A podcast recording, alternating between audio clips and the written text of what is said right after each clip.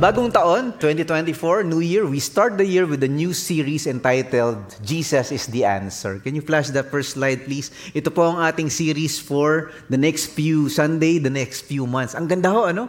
Parang sinasabi po natin sa series na ito na ano man po ang ating pinagdadaan ng gusot o gulo sa buhay natin, anong mga challenges sa ating church, sa ating relationship, sa ating family, Jesus is the answer. Wow, ang ganda, no? So, sa buhay daw po natin, ang Panginoong Jesus, the more we know Jesus, the more we love Jesus, and the more we are closer to the Lord Jesus, the more we can figure out how do we resolve conflicts and how we overcome challenges and how we resist our struggles and how we say no to temptations. Ayan, ang ganda. Ang Panginoong Jesus daw po ang susi sa anumang gulo at gusot at anumang mga pagsubok at anumang mga kaguluhan na nangyayari sa ating buhay, sa ating simbahan, sa ating pamilya, at sa ating mundo. Ang ganda, ang ganda. So, Jesus is the answer. We'll talk about the book of First Corinthians. Ayan, ano? So, oh wow. So today, we'll start with chapter 1 of that series.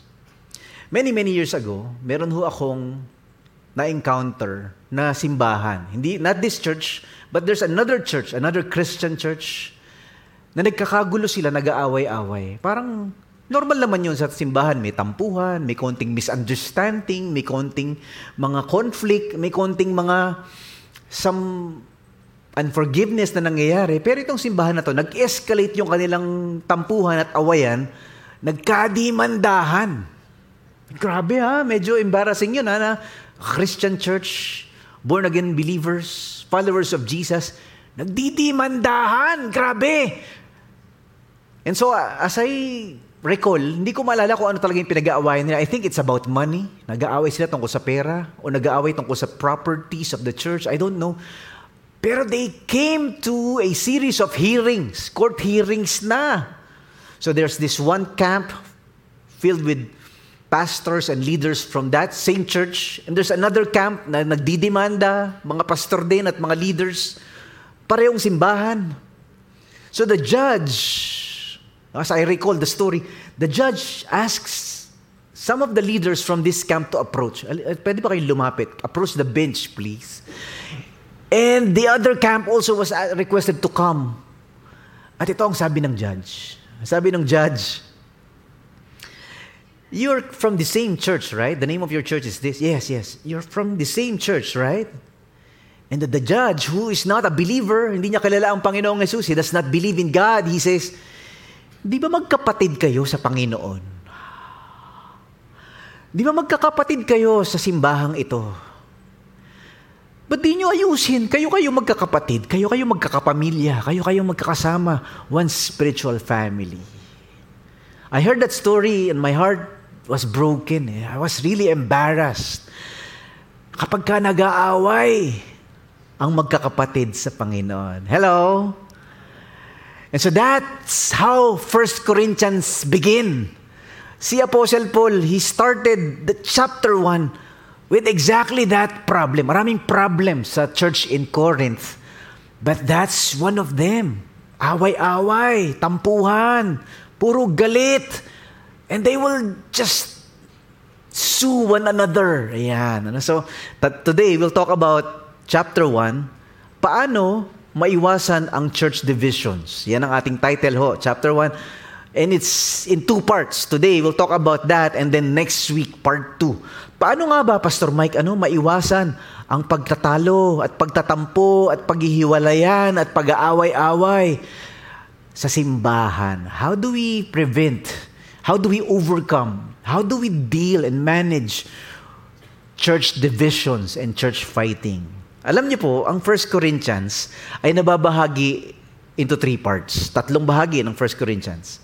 Chapters 1 to 4 is about divisions in the church. Nako, si Apostle Paul, sinermonan niya, in-encourage niya, nirebuke niya, pinangaralan niya yung mga Kristiyano sa Corinth about staying united, forgiving one another, loving one another, and being one in Jesus. Yan, chapters 1 to 4 ho yan. Ganda ho. Unity in diversity. Yung chapters 5 to 14 naman is about disorders in the church. Ang galing ho, ano? We, he's talking about, oh, marami sa inyo, maraming kabit. Iba sa inyo, maraming mga lalaki sa buhay ninyo. Grabe, kayo maraming mga babae. Meron kayong mga kasama ngayon, hindi nyo naman asawa. And so, a lot of immorality, a lot of scandal, a lot of sexual uh, problems in the church, a lot of marriage problems in the church. Mag- mag-asawa, naghihiwalay, naghahanap ng iba. Grabe, no? Parang church din natin, no? It's like the present times. Ito palang ancient times sa Christians in Corinth. They're going through the same relational problems as well. And then finally, the book ends, chapter 15 and 16, about doubts in the church. Merong mga silang pagdududa sa mga teachings ng Christian church, no? Totoo bang nabuhay si Jesus mula sa mga patay? Is there really resurrection for us? Did Christ really raise from, rose from the dead? Ano bang epekto? So they are doubting the teachings of the church. So, divisions, disorders, and doubts. So for the next few Sundays, the next few months, pag-uusapan ho natin ang aklat ho ng 1 Corinthians. Sabi mo nga sa katabi mo, oy, exciting to, magka-absent ha? Grabe na to. And so today, we'll start, we'll dive in sa chapter 1. Paano maiwasan ang divisions sa church? Pero alam niyo ba na ang Corinth is a very, very wealthy city. Corinth is a place in the ancient Greek world. Sa Greece, ito ay isa, isa sa mga sentro ng kayamanan, ng commerce, ng education, ng religion. Very, very powerful, powerful city. Very, very wealthy city. Kumaga, sa panahon natin ngayon, ito yung Makati City. Ah, lahat ng negosyo nandiyan. Lahat ng mga tao, foreigners, lahat ng mga migrants, workers, lahat nandiyan. Ito yung Ortigas Center. Ito yung ano ba ba? Ito ang Cebu City. Yan, lahat ng negosyo, lahat ng mayayaman nandyan, lahat ng mga trabaho nandyan, lahat ng mga churches, religion, lahat nandyan na. Ito yung Davao City. Yan, that's Corinth. The center. Yan, ito yung Quezon City. Ito yung Metro Manila ng Philippines. Corinth is a center of commerce, a, center of wealth, a center of business, a certain a center of religion, ang problema, kapag ka ang isang syudad ay mayaman, marami ring immorality, ang daming kasalanan. Ito rin yung lugar na punong-puno ng red light district. Ito yung, yung merong kalye na pag pinuntahan mo, Hi, Pogi, dito ka na sa akin. Ayan, so ito yan. Ano? Corinth is filled with prostitution, filled with sexual scandals, filled with immoral behavior. Ayan, ano? Kaya nga to the point na the word Corinth was used as an adjective or, or a verb, which means to Corinthianize. Ibig sabihin, pag may ginagawa kang kalokohan, meron kang kinakasama, hindi mo naman asawa, tasabihan ka ng, oh, nagiging, nang, nangungurinto ka na naman. You are Corinthianizing. Yeah, so parang, gumagawa ka na naman ng kababalaghan sexually. Your relationships, your marriage is a mess. So it's like, to be Corinthianizing is to do immoral behavior. Ayan, hello. So, ang pangit pala ng word na Corinth dito nga sa somewhere in Pasig no merong uh, isang subdivision or village na ang pangalan Corinthian Gardens. Ano kada wow, social. Saan ka nakatira? Corinthian Garden. Parang ganda no sa atin. Pero hindi pala maganda yung pangalang Corinthians. Kasi meron siyang stigma, meron silang branding na oh, to be a Corinthian is to be a sexually immoral person, to be a sexually adulterer, to be unfaithful to your marriage. Yun ang ibig sabihin nila ng Corinthians. Ito ang problema. The Christians in Corinth, born-again believers, followers of Jesus, the church in Corinth, na pinagpapastoran ni Apostle Paul, na tinatag ni Apostle Paul, they are now coming from this kind of culture, this kind of background. Karamihan sa kanila, nung na-born again sila, sumama sa church, sumunod sa Panginoong Yesus, yun ang background nila. Madaming kabit, ilang beses kinasal, madaming divorce, ang daming pinanggalingang broken marriages, and they entered spiritual life in Christ. And so, meron pa silang mga dalala bagahe. May dala-dala pa silang mga basura in their walk with God. And so that's why 1 Corinthians was written in that context. Yun ang kanilang sitwasyon. Parang tayo rin, ano, In the modern church, we come to Jesus Christ and we are also carrying baggages in our lives. Carrying some problems in our marriages, carrying some crisis in our families, carrying some addictions in our sexuality, some wounds and brokenness in our relationships. Parang hindi pa tayo mga perpekto tulad ng mga Corinthian Christians. Marami pa tayong mga tukso at mga pinagdadaan ng gusot sa ating buhay at sa ating relasyon at sa ating marriage tulad ng mga Corinthians. And that is why this letter is also for us. Kasi para ding mga Corinthian Christians, tayo din ay maraming mga pasan-pasang mga dapat baklasin at basagin ng Diyos sa ating mga buhay. Yung ating mga kayabangan, yung ating mga kalaswaan, yung ating mga tukso at yung ating mga, mga problema sa ating mga relasyon. The, the problems of the people in Corinth, the Christians in Corinth, is somehow also related to our present day problems. Amen?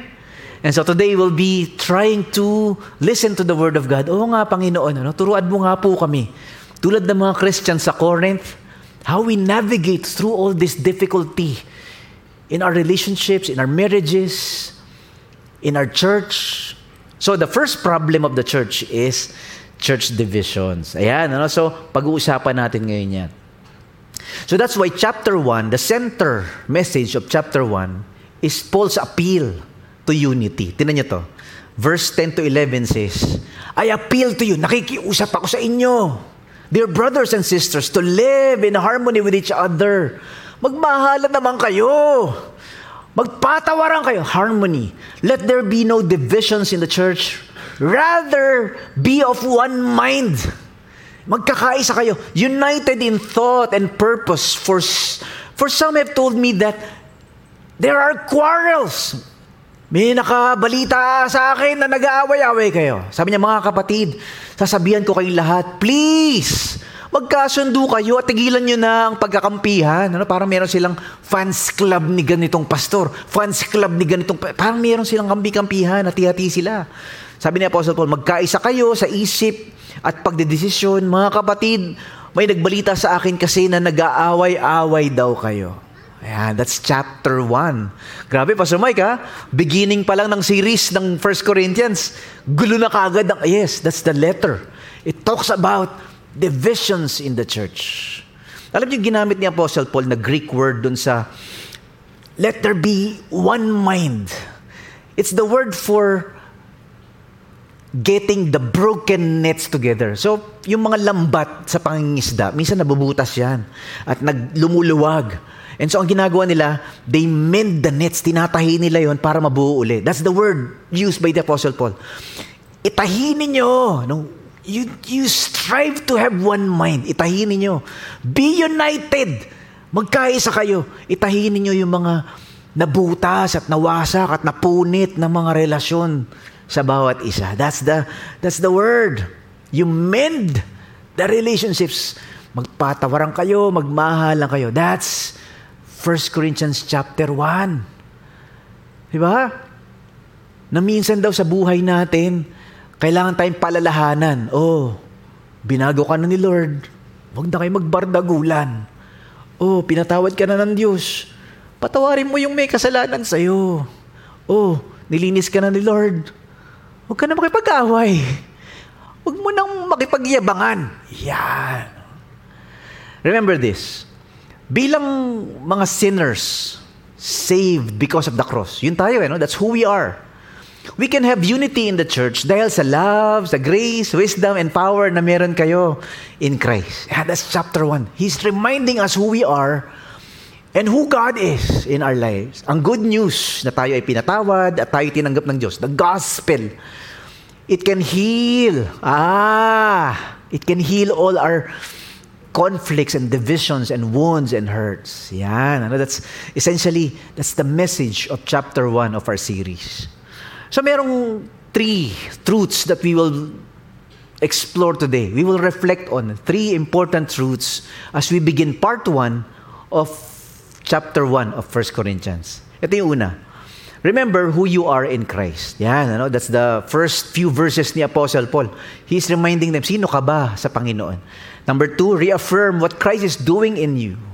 Sometimes, you know, we have to just focus on what God is doing instead of the conflicts we have and the problems we go through. And number three, recognize how you are strengthened until Christ returns. Hindi ka bibitawan ng Diyos, tapat ang Diyos, tutulungan ka niya na magbago, magmature, lumago, lumalim sa buhay mo. So let's begin. Today, we'll talk about remembering who you are in Christ. That's number one, no? Tinanggap kayo ng Diyos na maging part ng kanyang church dahil kay Christ. That's who you are. Remember that. Minsan kasi pag nakakalimot daw tayo kung sino ka, ay, born again na pala ako. Hindi na, hindi, hindi na pala ako dapat makipag-away dito sa sales lady na to. Di ba? So parang, ay, sorry, Christian pala ako. Hindi pala ako dapat sumasama sa mga grupong ito. Oh, we remind ourselves. So that's what's the, what the Apostle Paul is doing. Born again ka na. Pinatawad ka na. Binanal ka na ng Diyos. Nilinis ka na. You have been forgiven. You have been sanctified. You are now part of the family of God. Huwag ka nang umasta na para kang di non-believer ka, para kang di kristyano ah. Hello? Eh, Christian na pala ako. Hindi, pa, hindi pala ako dapat makipag habulan sa EDSA. Kahit maraming pasaway na driver, di ba? Makipag, di ba? Pahabaan ng busina. Ay, sorry, sorry Lord. Christian na pala ako. Yun, that's what's happening here. Di ba? Gusto mong makipagsapakan dahil magkaiba kayo ng binoto sa politika. Gusto mong makipagbardagulan dahil magkaiba kayo ng opinion sa, sa religion. Gusto mong makipag-away sa kabag-anak mo dahil magkaiba kayo ng paningin sa mga bagay-bagay. Ay, Lord, sorry. I belong to Jesus na pala. Hello? Sabi mo nga sa katabi mo, ikaw ba yun? Parang ikaw yun ah. Ikaw yata yun eh. di ba? So it's, it's all of us, di ba? So, so tinan nyo to. Verse 2 to 3 says, I am writing to God's church in Corinth. To you who have been called by God to be His own holy people. So He's reminding them, this is you. Ito ka na. Ito, this is your. And your identity shapes your behavior. Ang galing, ano, He made you holy by the means of Christ Jesus just as He did for all people everywhere who call on the name of the Lord Jesus Christ.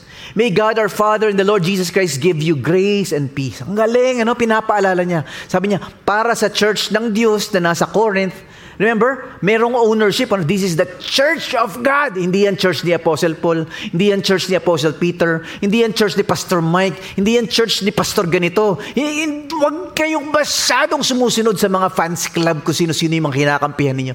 This is the church of God. Si Jesus ang ating susunod. Sabi niya, tinawag para maging bayan ng Diyos. Sila yung mga nakipag-isa kay Jesus Christ, Jesus. Kasama ang lahat ng mga tao sa lahat ng lugar. Yung mga sumasamba sa Panginoon nating si Jesus Christ, sama sa, sana okay kayo, maayos, at nararanasan nyo ang sobrang kabaitan ng Diyos na ating tatay at Panginoon na si Jesus Christ. So in other words, the Apostle Paul is encouraging the believers in Corinth to understand that remembering who you are and whose you are, you belong to God. You have been forgiven by God. You have been made holy by God, it affects the way we believe, behave, the way we relate, the way we conduct ourselves, and the way we live our lives. So nababawasan yung inggitan, awayan, tampuhan, yabangan, at paghihiwalayan. Kasi naaalala mo eh, oh, hindi na pala ito yung ugali ko dapat. Binago na ako ni Jesus. Binago na ako ng Diyos. Alam niyo si Apostle Paul, in all his letters, he will describe Christians not as sinners, but as saints. That's the word, no? Hagios. You are holy. Kayo ay set apart. That's the word for holy. No? Set apart. Kayo ay hiniwalay na, binukod na ng Diyos. Kayo ay iba na. Hindi niya nasusundan yung mundo at layaw ng mundo at agos ng mundo, iba na kayo. Huwag na kayong sumabay sa ganyang ugali. Huwag na kayong sumabay sa ganyang opinion. Huwag na kayong sumabay sa ganyang pamumuhay. You are now holy. That's what he says in chapter 1. He says, You are now a holy people who belong to God. This church is a holy family that belongs to God. Kayo ay mga kabilang na sa Diyos. Kayo ay mga anak na ng Diyos. Minsan talaga, no, magandang paalalahanan tayo kung sino tayo. Kasi pag nalilimutan natin yung kung sino tayo, kung sino na tayo sa Panginoong Jesus, kung sino na ang, ano nang tingin ng Diyos sa atin, nakakalimutan natin paano mamuhay ng tama. Nalilimutan natin yung ating mission, yung ating purpose, yung ating goal sa buhay. Meron ng meron niyang kwento ng isang Lighthouse Mission Center, no? So itong alam niyo ba yung lighthouse, 'di ba? Sa mga probinsya, sa mga malapit sa dagat, meron silang tinatawag na parola. So yung lighthouse, isang malaking tore yan na may ilaw sa tuktok para gabayan yung mga barko at mga bangka na nahihirapan hanapin yung pangpang pagka mayroong bagyo at malakas ang hangin at madilim. So they were guiding boats and ships who are shipwrecked, yung mga lumubog, yung mga tinangay ng agos, and those ships who are lost in the sea because of the storm. So yun ang purpose ng lighthouse. So meron niya mga volunteers na mga lifeguards, volunteers na rescuers.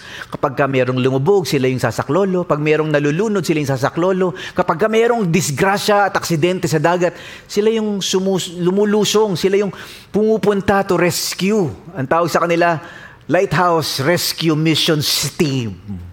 Pero minsan, hindi naman laging may bagyo, hindi naman laging may lumubog, hindi naman laging may nas- nasirang bangka. So once in a while, kapag ka, nag-gather sila doon, ay wala namang re-rescue. Oh, magkape kami muna tayo. So they formed a coffee club. So nagkaroon ng cafe area doon sa lighthouse. So, minsan, nababore sila, walang ginagawa. Tara, gawa tayo ng golf course. So, nagkaroon ng golf course. Ganda! Para nagkaroon ng country club do sa lighthouse. So, they have now shops and, and cafe and they have the golf course. Na ngayon, may membership na. Oh, you can be part. You can be a member of our club. Naging club na sila. So, merong membership. Ang ganda ng card. No? Talagang, titanium card. Nakakaroon na ba kayong ganun? Titanium card. So, so wow, ganda naman ng ID natin. So, so meron silang mga activities, merong gym, merong basketball contest and all. And so, nalimutan na nila na ang talagang purpose nila ay hindi magkape. So, merong minsan nalulunod, merong nasirang bangka, eh, nagkakape-kape na lang sila. And so, minsan pum- merong pumapasok, mga nalunod, yung mga mga emergency, mga basang-basa yung mga tao, Uy, yung nagsisira yung golf course na, diba? Dudumi nyo, umalis nga kayo. So they forgot who they are. Ano bang purpose ng lighthouse na ito? Ano bang purpose ng rescue mission na ito? Hindi magkape at mag-golf at mag-basketball at mag-chess. Kundi para tulungan yung mga taong naliligaw at yung mga taong nasiraan at nalulunod. Hello? Sometimes the problem with the church is we forget who we are. Ah, we forget our mission. And we are comfortable with our activities and our programs and our coffees and our but we forget yung pala yung mas mahalaga sa puso ng Diyos. That's who we are. We're supposed to reach out to the broken, to the wounded, to the dirty, to the lost, to those who are going through marriage problems, to those who are suicidal, to those who are addicted. Yung mga buhay nila ang dudumi. Sila yung kailangan nating abutin. And sometimes we get lost and we forget amidst our busy programs and schedules and activities. Yan, ano sabi ni Apostle Paul, tandaan ninyo kung sino talaga kayo. And that is how we overcome petty quarrels, petty divisions, small conflicts. Kasi hindi naman talaga ito yung mahalaga eh. Nalilimutan natin kung ano yung panawagan natin. Ayan, yung sasabi ni Apostle Paul. Remember who you are. You are holy. You are set apart. You are hagios. You are saints. You are the church of God, not of the Apostle Paul or Peter or hindi kayo hindi hindi yan church ni Pastor Mike. Church yan ng Panginoon. Hello? Hi! Okay, mag-away. Yun, sinasabi ni Apostle Paul. Ito naman yung pangalawa. How do we overcome church divisions and church conflicts and prevent church splits? Apostle Paul says, reaffirm what Christ is doing in you. Yung napapansin mo at pinapahalagan mo yung ginagawa ng Diyos. Kasi sabi niya, tutulungan kayo ng Diyos na hindi magkulang sa mga spiritual blessings from Christ. Ah, guys, tandaan niyo to. Minsan, pag binibilang mo at inaalam mo kung ano yung mga ginawa ng Diyos sa buhay mo, yung mga blessing ng Diyos sa buhay mo, Yung awa ng Diyos sa buhay mo. Yung pagkapatawad ng Diyos sa buhay mo. Yung pagbabaklas ng Diyos ng yabang mo. Yung pag-aayos ng Diyos ng ugali mo. Yung pagtulong sa'yo ng Diyos na malabanan yung tukso na yan. The blessings of God and the power of God and the work of God in your life. The more you realize that and you recognize that, the more you understand na itong mga away-away na ito, yung mga gulong ito, itong mga problemang ito, they can be overcome because we have the power and the blessing and the and the grace of God in our lives. 'Di ba? Kapag ka pinatawad ka ng Diyos, mas madali magpatawad nung nakasakit sa iyo. Kapag ka pinakitaan ka ng awa ng Diyos, mas madaling pakitaan ng awa, yun ang api sa'yo. Kapag ka pinakitaan ka ng Diyos ng pagkapatawad at pagpapasensya, mas madaling pagpasensyahan at patawarin at mahalin yung nag-scam sa'yo, yung naglaglag sa'yo, yung nanakit sa'yo. And that is why he introduces a solution to church divisions by telling them, number one, this is who you are. Pinago na kayo ng Diyos. Huwag na kayong babalik sa dating ugali. And number two, ito yung ginagawa ni Lord sa buhay niyo. You forgive because you're forgiven. You love because you love. You give grace because you have been given grace. Ang! So we give what we have been given. Tinan niyo to. Sabi niya, verse 4 to 7, I always thank God for you and for the gracious gifts. Ah, ito na, ang ganda. He has given you. Now that you belong to Christ Jesus. Through Him, God has enriched your church in every way. Ang daming blessings sa church nyo. No? The Corinthian church is a wealthy church, but it's not only a wealthy, it's a gifted church. Ang daming gifted. Sabi niya, with all your eloquent words, ang daming good speakers sa Corinth. And all your knowledge, ang daming matatalino at magagaling sa church in Corinth. This confirms that what I told you about Christ is true. Now you have every spiritual gift. Yun, daming spiritual gifts. Later on, he will deal with this, no? Dami mong spiritual gifts, hindi ka marunong magmahal. Sabi niya, lagi ka akong nagpapasalamat sa Diyos kasi naging sobrang bait ng Diyos sa inyo dahil kay Christ Jesus. At dahil united kayo kay Christ, naging mayaman kayo. Mayaman, no? not only financially, but spiritually, sa lahat ng bagay, sa salita at sa kaalaman, mas lalo pang tumibay sa inyo ang katotohanan na sinasabi namin tungkol kay Christ. Kaya hindi kayo nagkukulang sa mga spiritual na blessing. Can you imagine that? This is a very spiritually blessed church, Corinth. Just like our church, ang daming blessing ni Lord sa atin. Ha? Thank you, Lord. Grabe. Di ba? Ang daming spiritual blessings, ang daming financial blessings, ang daming relational blessings, ang daming mga blessing ng Panginoon. And so, the more we realize that, ginagawa ng Diyos, our minds are now focused on honoring God and helping others. Yun naman talagang purpose ng blessing eh. Pag pinagpapala ka ng Diyos, hindi yun para sa'yo lang. Kailangan pinagpapala mo rin ng iba. We are blessed to become a blessing to others. We were given grace so that we give grace to others. We were given love so that we can love others. We were given eloquence and knowledge so that we can teach and equip others. We were given money so that we can help the poor and help those who are struggling financially. Ang galing ano? Ah, oo nga, Pastor Mike, hindi lang pala para sa akin itong mga gifts na to. Itong mga blessings na ito.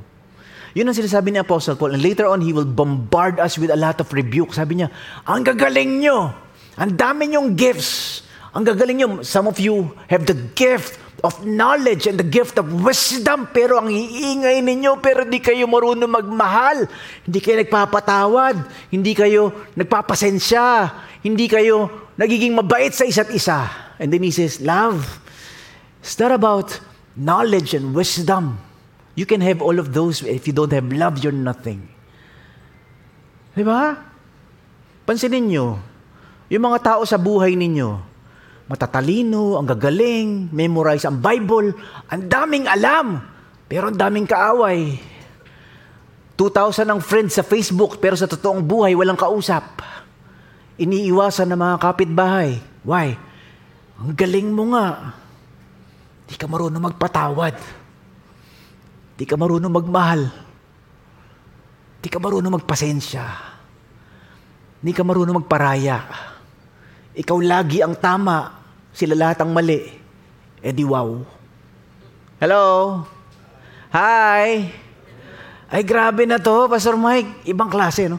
So, chapter 1 introduces us to the biggest problem they have. Divisions. Away kayo ng away.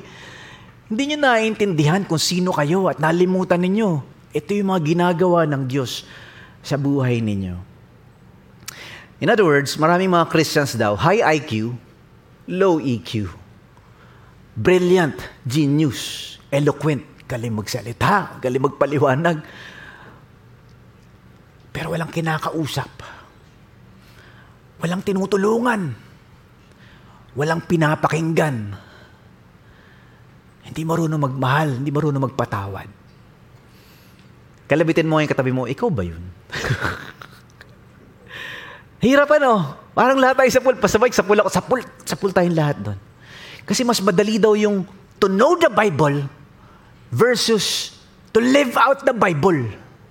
Magkaiba daw yung to know and memorize about Jesus and to live like Jesus. Iba yun eh. And that is a challenge for the church in Corinthians. And that's the challenge for our church as well. Ito naman yung pangatlo. We'll end with this. Chapter 1, first part. Apostle Paul says, Recognize how you are strengthened until Christ returns. Oh, may ginagawa ang Diyos. Tutulungan ka ni Lord. Huwag kang mag-give up. Sabi niya, tapat ang Diyos na gawin kayong matatag hanggang sa muling pagdating ni Christ. In other words, He who began a good work in us is faithful to finish what He began. Ang Panginoon daw, inaayos ang ugali mo, huwag ka sumuko. Pinapatatag ang pananampalataya mo, huwag kang bibitaw. Inaayos ang ugali mo, binabaksak ang yabang mo, inaayos ang relasyon mo. Huwag kang susuko. Ah, tingnan to. Sabi ng verses 7 to 9, Now you have every spiritual gift you need as you eagerly wait for the return of our Lord Jesus Christ. He will keep you strong. Ah, palalakasin ka ni Lord. To the end. Strong to the end. So that you will be free from all blame. Ah, this is the word for blameless. Ibig sabihin, pag dumating ang Panginoon, walang may susumbat sa'yo, oh, sungit-sungit mo pa rin, ha? binago na kita. Ikaw, ha? hindi ka pa rin nagpapatawad, ha? pinatawad na kita. So it's like, from all blame on the day of when our Lord Jesus Christ returns. Sabi niya, God will do this for He is faithful to do what He says. Ah, katapatan ng Diyos. And He has invited you into partnership with His Son, Jesus Christ our Lord. Ang galing! Ang galing ang Diyos daw, hindi sumusuko sa'yo, huwag kang susuko. Kaya hindi kayo nagkukulang ng mga spiritual na blessings habang hinihintay nyo na ma-reveal ang Panginoong nating si Jesus Christ.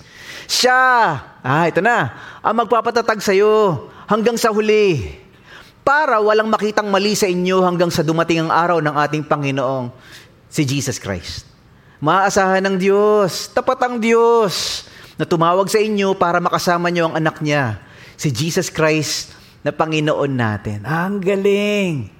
This means na ano man yung ugali mo ngayon na medyo, Lord, kailangan pambaguhin. O ano man yung sitwasyon mo ngayon na kailangan paayusin. Ano man yung immaturity mo ngayon na kailangan pang linisin at palaguin ng Diyos. Okay lang kasi we are all works in progress. Amen? We are all imperfect people being transformed by a perfect God. Ibig sabihin, meron pa tayo mga kailangan ayusin sa ating mga buhay, pero ang Diyos ay tapat. God is faithful, sabi ni Apostle Paul. We are still works in progress. Minsan nga medyo napahiya ako, nireview ako ng Panginoon kasi meron akong some fellow believer, another Christian, na medyo ginajudge ko. This is many, many years ago. And he wore a t-shirt. So, medyo, yabang-yabang nito. So, medyo judge pa more. Hashtag judge pa more. Ano? Ito medyo pasaway itong Christian. Grabe, Christian ba yan? So, I'm doubting his Christianity all. Meron ba kayong mga ganun tao sa buhay ninyo? Difficult people in your life? Bullies in your life? Di ba? Yung mga pasaway sa buhay ninyo na kasama sa church, kasama sa life group, kasama nyo sa Bible study, kasama nyo sa, sa fellowship, pero nakakainis. Kakainis kasama to ah. So we are bashing them and in our minds, ano, kung ang isip nakakapatay, lahat tayo kulong na eh, di ba? So, Lord, bigyan mo ako ng pasensya. so one day, he wore a shirt. Wala nang ganitong t-shirt ha, pero merong shirt sa likod nakalagay. So ako ngayon medyo beast mode ako eh. Umuusok ang ilong ko, umusok ang tenga ko. Lord, pigilan mo ako. Lord, sasabakin ko na to. Lord, pwede ba hindi muna ako Christian? For five minutes lang, mumurahin ko lang. Pero Lord, Christian na ako, so nagpipigil ako. So I read in his shirt something that humbled me. Nakalagay sa likod ng shirt niya, Please be patient with me. God is not finished with me yet. Whoa. Hello. In a sense, that applies to me as well. Ano, Lord, kailangan pagpasensyahan ako ng mga tao. Hindi pa tapos ang Diyos sa buhay ko.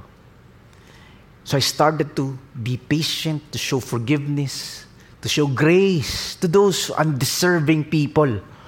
Because that's what God did to me. Amen? Hello? Palapakan natin ang Panginoon. Thank you, Lord. God is not finished with us yet. We are works in progress. Yun yung sinasabi dito ni Apostle Paul. Na tayo daw dapat eh, kumaga, nagtsatsaga sa bawat isa dahil pinagtsatsagaan tayo ng Diyos. Na tayo daw ay nagpapasensya sa bawat isa dahil tayo ay pinagpapasensya ng Diyos. Na tayo ay nagbibigay ng awa at nagpapaubaya at nagpaparaya. We show grace and mercy and kindness and forgiveness and love to others, especially believers. Because God has shown us mercy and grace and forgiveness and love. We give whatever we receive. Ganun talaga, ano? So, the Apostle Paul is reminding them, ito yung binigay ng Diyos sa inyo. Bakit ang kunat-kunat niya magbigay sa iba? Ito yung binuhusan ka ng Lord ng daming blessing. Bakit ang tipid-tipid mong tumulong? Ito yung mga binigay sa iyo ni Lord na gifts, spiritual gifts. Bakit ayaw mo mag-serve? Ito yung mga binigay sa iyo ni Lord na mga blessing at pagpapala at pagmamahal at pagpaparaya at pagpapasensya. Bakit ang hirap-hirap mo magpatawad? Ang hirap-hirap mo magpasensya? That's 1 Corinthians chapter 1. How do you prevent divisions and conflicts and bitterness and unforgiveness among fellow Christians? You remind yourself who you are. You remind yourself that God is doing something. And God has blessed you so you can bless others as well. Many, many years ago, meron akong isang turning point in my life. Marami tayong turning points in our lives. Ano? Yung mga sitwasyon sa buhay natin na bigla ka natauhan. At bigla nagbago yung pananaw mo. Ang tawag ho dyan, mga paradigm shifts, mga mindset changes, mga wake-up calls mga turning points. And one of them was when I was really financially desperate. May moment ho sa buhay, lahat naman tayo, may mga sitwasyon sa buhay natin na tayo talagang we are so down. Wala ka, wala akong ipon. Yung ATM card ko, zero balance, buti hindi pa na ka-cancel. Diba? So, wala nang maintenance kasi ubus lagi. Wala, wala talaga kaming pera. Isang kahig, isang tuka, wala, walang wala. And so my wife was in the hospital and I need money and I was hoping that a friend of mine, yung kaibigan ko, we grew up together, we were close, talagang parang, para na kami magkapatid. So I called him and I said, pare, pahiram naman ako ng 2K. Gipit lang, pasensya na. And so I was expecting him, oh, no problem, Mike, no problem. Give me your ATM account and uh, I'll send today. Or wala pang Gcash noon. Tagal na, Pastor Mike, oh, tagal na noon, ha? hindi pa na-invento ang Gcash. So, I was expecting him to be merciful and considerate. He, ang ginawa ba naman sa akin, ibinulyawan ako. At ako ay minaliit at nilait-lait. Have you experienced that? Ay, grabe. Nakakahiya na nga ang humingi. Nakakahiya yun. It's embarrassing. We were not taught by our parents to ask people for money. It's embarrassing to ask someone for financial help. It's doubly embarrassing if the person demeans you and insults you. So he says, thanks. Ay, grabe, umiiyak ko ako. Mike, mukha ka talagang pera. Panay ka na lang hingi. Ang dami pang utang sa akin, mo pa nababayaran. Walang kwenta ka palang kaibigan eh. So, oh, oof. And, and I, I said, pare, pasensya na. Pare, 2K lang, sisira, sisirain mo yung pagkakaibigan natin. Pero okay lang, thank you. I walked out of that conversation. I was really brokenhearted and weeping. I lost a friend because I was asking for help. And then that was a turning point. Ah, minsan may ginagawa ang Diyos pag pinapadaan kanya sa masakit. When God brings you to a low moment in your life, God is teaching us. I, that was a teaching moment in my life. I walked out of that day partly brokenhearted and sad, but partly I was enlightened. I was smiling and I was crying at the same time. Sabi ko, Lord, promise. Lord, pangako sa'yo. Pag ako binless mo, when I am financially blessed.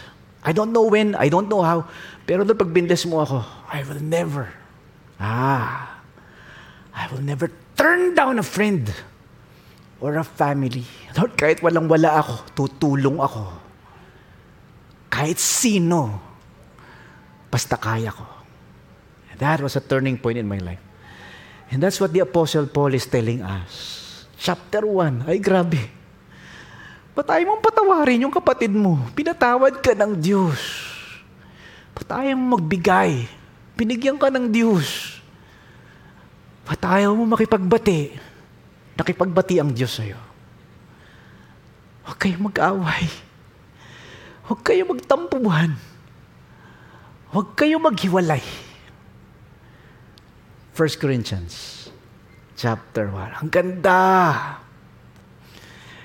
So that's why, remember, bilang mga sinners, saved because of the cross, we can have unity in the church. Not perfect, but we can be united. Dahil sa love, sa grace, no, this is all over 1 Corinthians. Grace, wisdom, and power na meron tayo kay Christ. Ang good news, the gospel, na tayo ay pinatawad, tinanggap ng Diyos, it can heal all church divisions. Meron ka bang katampuhan sa church? Meron ka bang misunderstanding? Are there hurts and offenses? Are there difficult people in the church, in their life group, in your ministry, in your fellowship? Marami yan, marami yan. God will not remove them. God will not remove the hurtful, difficult people in our lives and in our church. Ganun talaga. We are all works in progress. But God will give us the strength to forgive. God will give us the grace to love even when people are difficult and hurtful and undeserving. That's called the church. Ang ganda! So that's why today we talked about three important truths. Paano maiwasan ang church divisions? Number one, remember who you are in Christ. Binago ka na, pinatawad ka na, magpatawad ka. Nilinis ka na. Huwag ka na sumabay sa agos ng mundo. And number two, reaffirm what Christ is doing in you. May ginagawa ang Diyos sa buhay mo. We are all works in progress. And number three, recognize how you are strengthened until Christ returns. God gives, we give. God blesses, so we can be a blessing to others. Let's all stand. Tayo pa manalangin. Thank you, Lord. Praise God. Salamat po, Panginoong Diyos, sa araw na ito. Kami po ay pinaalalahanan mo at pinagalitan mo na kami bilang church kailangan magkaisa Lord, sa totoo lang, mahirap po talaga to live with fellow sinful believers. Followers of Jesus who are imperfect and who are struggling and who are wounded like us. Kaya Panginoon, minsan may tampuhan. Kaya Panginoon, minsan may galitan at awayan at mga misunderstanding at mga conflicts. Kaya Panginoon, minsan mayroong mga hindi pagkakaunawaan. Pero Panginoon, salamat po dahil sa iyo, at dahil sa awa mo, at dahil sa pagmamahal mo, at dahil sa pagkapatawad mo, we can forgive, we can show grace, we can show mercy to others who are hurtful, to others who are difficult, to fellow believers who are sinning against us. Lord, I pray that you will Help us to be united as a church, to live in harmony as a church, to love one another as a church. Imperfect as we are, broken as we are, weak as we are, we know that your goodness will see us through, that your faithfulness will see us through, that your grace will see us through, that your love will sustain us and see us through. Ano man po, Panginoon, sa amin na may sugat at may hinanakit sa aming puso at kawalan ng pagpapatawad sa aming puso, tulungan mo nga po kami, Panginoon. Lahat na may tampuhan at may awayan, akapin mo nga po, turuan mo kami magpatawad dahil kami pinatawad ni Jesus. Lord, help us. In our weaknesses, be our strength. Your grace is sufficient. Your power is made perfect in our weakness. That's why we have hope. We love you, Lord. We trust you, Lord Jesus. Salamat po, Panginoong Jesus.